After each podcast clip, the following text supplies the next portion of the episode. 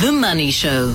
Other people's money. Other People's Money is really good fun. Tonight's Other People's Money is going to start off on a very sad note, I think. But uh, it's really good to welcome Eugene Khoza into the Money Show this evening on Other People's Money. Eugene is a comedian, he's an actor, he's a TV personality, and there can be absolutely no experience more horrendous than losing a child. The agony of that loss is unbearable. And comedian Eugene Khoza made his return to stages late last year, five years after losing his son. And during that time, he also lost one of his best friends. So he's had blow after blow, and it's really tough. And he's with us tonight. And welcome back, Eugene. I mean, I'm sure lots of people are really happy to have you back.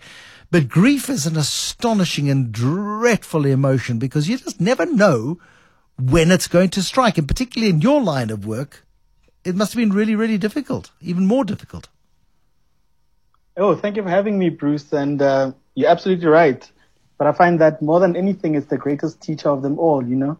It teaches us how to heal, how to operate, and how to move on and how to accept. So I've learned a lot from grief, uh, despite the other consequences of it. Yeah, I mean, I wish uh, I'd, I'd rather read the book than experience it firsthand. So, so you know, it's just it, it's it, you've been you've been through a really difficult time, and you you you disappeared from the public eye for five years. What did you do mm. during that time? I mean, were you well? Was it a case of lots of counselling and reflection? Were you doing other work? What what was going on in the background? Absolutely, it was a bit of everything. I did a bit of therapy, which was very much needed. Um, I did a lot of writing um, for television and for uh, uh, stage as well. And then I was preparing for my one man show, which came later on. But most importantly, I took a year off and I got a beach house in uh, Port Elizabeth. And I lived right by the ocean for a year and collected my thoughts and, you know, regained my strength and fell in love with entertainment again. So I'm very glad I did that because without that, I don't know where I'd be today. No, exactly. And I mean, unfortunately, there are many, many people in your position who go through uh, unbelievable hmm. loss, who don't have the ability to do what you did. How did you manage that? Because, uh, you know, it's particularly when, if, if, it's just yourself, but you've got at least one other child, I think you speak about your daughter. Yes. Um, when you've got responsibilities, yes. there has to be income. There has to be at least some reserve somewhere, which is the other people's money part of our conversation, to mm. allow you that luxury, and it is a luxury, to heal out of the public eye. Yeah, absolutely. Um, I think this will sound very anti other people's money kind of talk, but I left it up to the universe. I took the little that I had and I, I gambled it on myself. You know, I had to invest in myself and my peace of mind and my daughter's education, fortunately. And um, funny enough, work started coming in that was outside of the public eye that managed um, to keep me afloat for a while, you know. I also wrote a training program which I got to do with a business partner of mine for for Sanlam, and we were touring the country, um, teaching people presentation skills. So that was a nice outlet for me, and I kind of got to experience what people in the corporate world go through, especially people in the insurance business, and how they view their clientele and how their clientele views money. And I got to learn from that personally. So I was lucky in that regard. Uh, and again, so much of what happens in the insurance industry is about dealing with people mm. with grief. Um, you know, when uh, I, I, recall dealing with a an insurance company which shall remain nameless, and I was just yes.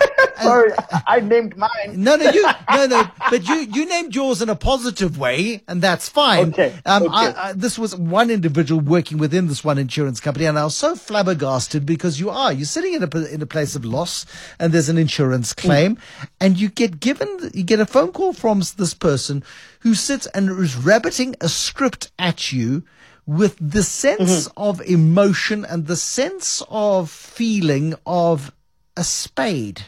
Um, and you just go, mm-hmm. Uh, you don't, I don't expect you to cry for me. I don't expect you to, yes. but just to have some warmth just have some, not even empathy, just some warmth, some humanities. Uh, not, this is one person under pressure getting through a list of jobs to do and not relating to their customer. And one of the things I'm sure that would have been very valuable mm-hmm. in that teaching people within insurance to do communication more effectively is mm-hmm. empathy because empathy is something that yo it's so critical in particularly um, in covid times and in times of, of, of loss for people spot on. You've you've hit the nail on the head. Human experiences are what connects clients and financial advisors to their clients. And you know, for the longest time, the word financial advisor, people just only heard advisor or financial. They never heard the advisor part. And you can only advise something that you can empathize with or you can relate with. So we found that a lot of connection has to do with how people feel, what people have gone through. And obviously, racially and demographically, people react differently to money and conversations about money. And the most striking thing was how people of color deal with the issues of a will. Because sometimes why people of color mostly don't have wills, and I'm not generalizing here, it's from the sample that they've taken, was because it's hard to decide who should be responsible for your money when you're no longer here or your possessions. And for a lot of people, it feels like they're choosing a favorite. But uh, for financial advisor's mm. job is to teach people that it's actually safeguarding your wealth and the well-being of your loved ones. It's not about choosing a favorite. So those little paradigm shifts that will that should happen for, for people's finances could actually go a long way. And I was happy to make a positive impact on that. No, but that thing where I'm not going to deal with it now because I don't want to be seen to having favorites. Mm. you just leave hell behind for anybody who's um, potentially a beneficiary from your estate. Because, I mean, wrapping up an estate, if you're lucky, happens mm-hmm. in two years. If you're lucky, if you're mm-hmm. supremely mm-hmm. organized, if you've ticked every box and crossed every T and dotted every I, still the master's office has got a rule somewhere that says don't move too quickly. Um, you know, absolutely.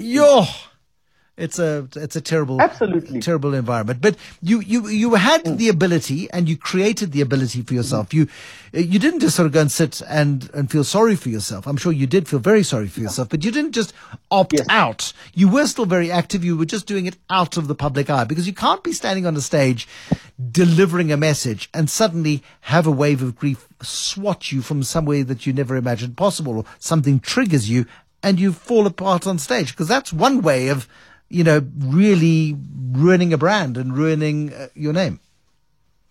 Absolutely. I, I couldn't possibly do that. I remember on the second year anniversary of my son's passing, I, had, I was doing a show in Australia at the Sydney Comedy Festival. It was the last show of 10 days. And that feeling crept up on me as I was leaving stage. And I knew then that something was terribly wrong and I had to take time off because for the longest time I had brushed the grief off and, you know, I take it in my stride, but I didn't realize that, you know, you, you have to allow yourself to be sad. You have to allow yourself to grieve and then you have to allow yourself to come out of the grief. And that, that moment for me was very pivotal. You know, yeah. I'd always wanted to play overseas and this was my first gig overseas and I was having the time of my life and I was, I was broken inside. So I'm, yeah, I'm, I'm a big fan of healing. I wish men could talk more about their feelings. I wish we could express ourselves more and we could take the time off to let people know that we're not doing okay if we need the help that we we should be getting. But you're doing a lot of that, aren't you? I mean, I, I get from what I've read Absolutely. about you is that, I mean, yeah. and I'm, I'm, meeting more and more men who are sort of having breakfasts, um, having lunches, and yeah. get together once a month just to talk. And you go, yes. Hold on a second. What's happened to men? But this is men being yes. real men, frankly, finally. Yes. Absolutely. What, what do we, what do we think? People were doing in ships while they were traveling the world and exploring as barbarians and and and, and travelers and, and all of that. Was was a bunch of men sitting on a on a ship, even in, in a battlefield in a trench, while they were making the trench art and the, whatever they were doing and waiting for gunshots to be fired on the other end. Men were sitting around and talk. Uh, it's just the co- way things change after industrialization and people had to go to work and come back and separate and travel long from from where they used to live. It kind of separated people from little communities that they had built around gender specific communities as well. So I'm a very big fan of women spending time with other women to understand women's issues and children being children and men being men. And then we become better societies and, and families when we blend that all together and bring different perspectives. So I'm a, I'm a big, I'm a big fan of that. I'm a believer of, of letting people be themselves, you know? We're talking to Eugene Khoza this evening, comedian, actor, TV personality. He's back. We're going to talk about the tough gig of comedy, what it's like to make your life, your, your livelihood out of making other people laugh. But he's got multiple arrows in his very expansive quiver. We've touched on some of those this evening, but we'll pick up on that, pick up on the money stories in a moment. The Money Show. Other people's money. So this comedy gig kicks off in 2007 for you. How did you crack comedy? It's one of the, the toughest gigs to crack anywhere. I still think I haven't cracked it. There's so much to learn. it was purely coincidental. A friend of mine invited me to a comedy gig. The club owner of the comedy gig said, jump on. And I jumped on and I was hooked from then. I was just a kid that was working in a, in a retail shop in the mall. And here I was finding something interesting to do every Wednesday. And that subsequently became the path that I followed for all these years. So I've been lucky. I've been totally lucky. I don't think talent has to do much to do with it. I've just been spectacularly lucky. Yeah, come on. Um, let's explore that just a little bit. I mean, were you, are you like the youngest in your family? Um, are you the kid? I'm the third, third or fourth. The third or four. That's close enough to youngest. Um, and you've got to, yes. su- you've got to survive. You've got to tell the jokes because otherwise you get beaten up constantly. You've got to like earn your place in the family. And I wonder if that was many comedians are actually younger in their families. The, for me, the motivation, because I'm quite a small guy at school, um, I, I needed that as a survival mechanism. I was, I was a friend with all the bullies at school because I could always make them laugh, you know. I was their lucky charm. I would hang around with them and we would have so much fun just making fun of people. I remember after school we would play soccer and then my favorite part was when it was my turn to sit on the sidelines and have the commentary happening while we were watching the other kids playing, you know. So that was my favorite part and that's where I think I sharpened my, my comedy wit. You know, it was just by observation and just by commenting on what I see and finding what I find funny, you know, and hoping that someone else finds it funny, which in this case happened to be Bear Guy the bully at school. yeah, uh, look, and you joined the bullies, so we're, we're not going to explore that.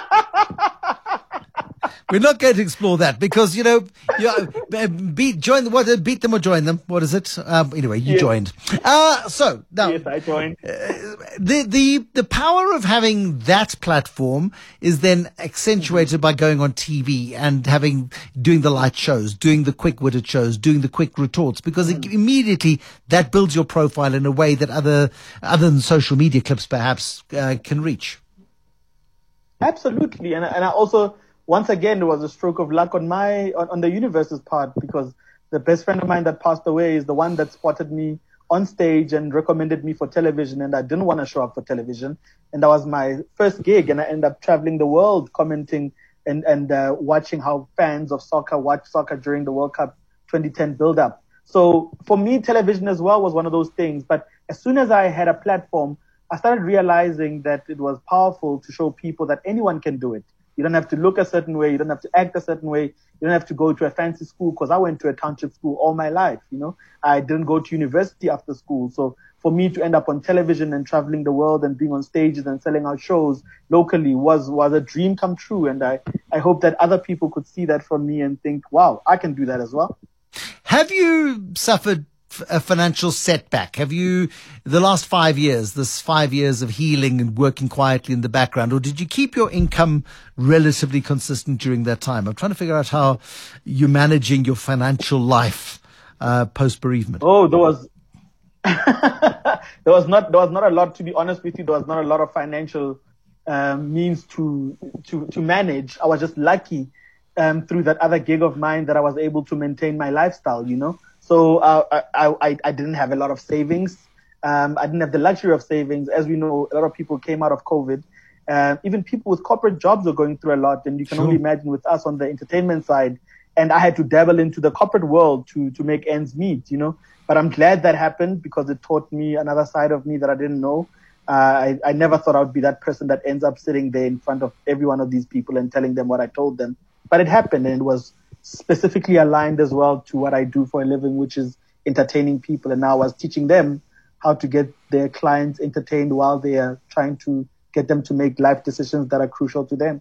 And I mean, if you can sell, if you can help people feel good about making decisions like filling, writing out a will and choosing, yes. um, uh, choo- choosing people to manage your estate and all of the stuff that we really don't want to face, but you can do it in a way that is friendly and charming and warm, possibly even a little yes. bit funny. Um, you are going to have a far yes. higher success rate. Um, of that, I have no, absolutely no doubt at all. Yeah, absolutely. I, I think from listening to your show and hearing quite a number of CEOs and business leaders coming onto the station, is people don't follow leaders that they fear, they follow leaders that they love. And you have to lead by example and lead from the front. And I think once you become vulnerable and put yourself out there to your clients, um, you make them realize that you are one of them and they are you as well. You know, you've made mistakes and you're trying to negate them from making the same mistakes going forward. That's the part of being a financial advisor. That's the part of being a leader and talking to this breadwinner that's leading their family. Is you're exemplifying what leadership is by being vulnerable. And vulnerability has been such a crucial part of how they did business from then onwards, and it's it's yielded results, and they were tangible, and we could see in how they con- uh, converted clients. Are you are your finances back on track? Are, are you back in control again now that you are, are back on stage and you you're back performing, doing what you love? Slowly, climb, climb, climbing the ladder, climbing it wisely this time.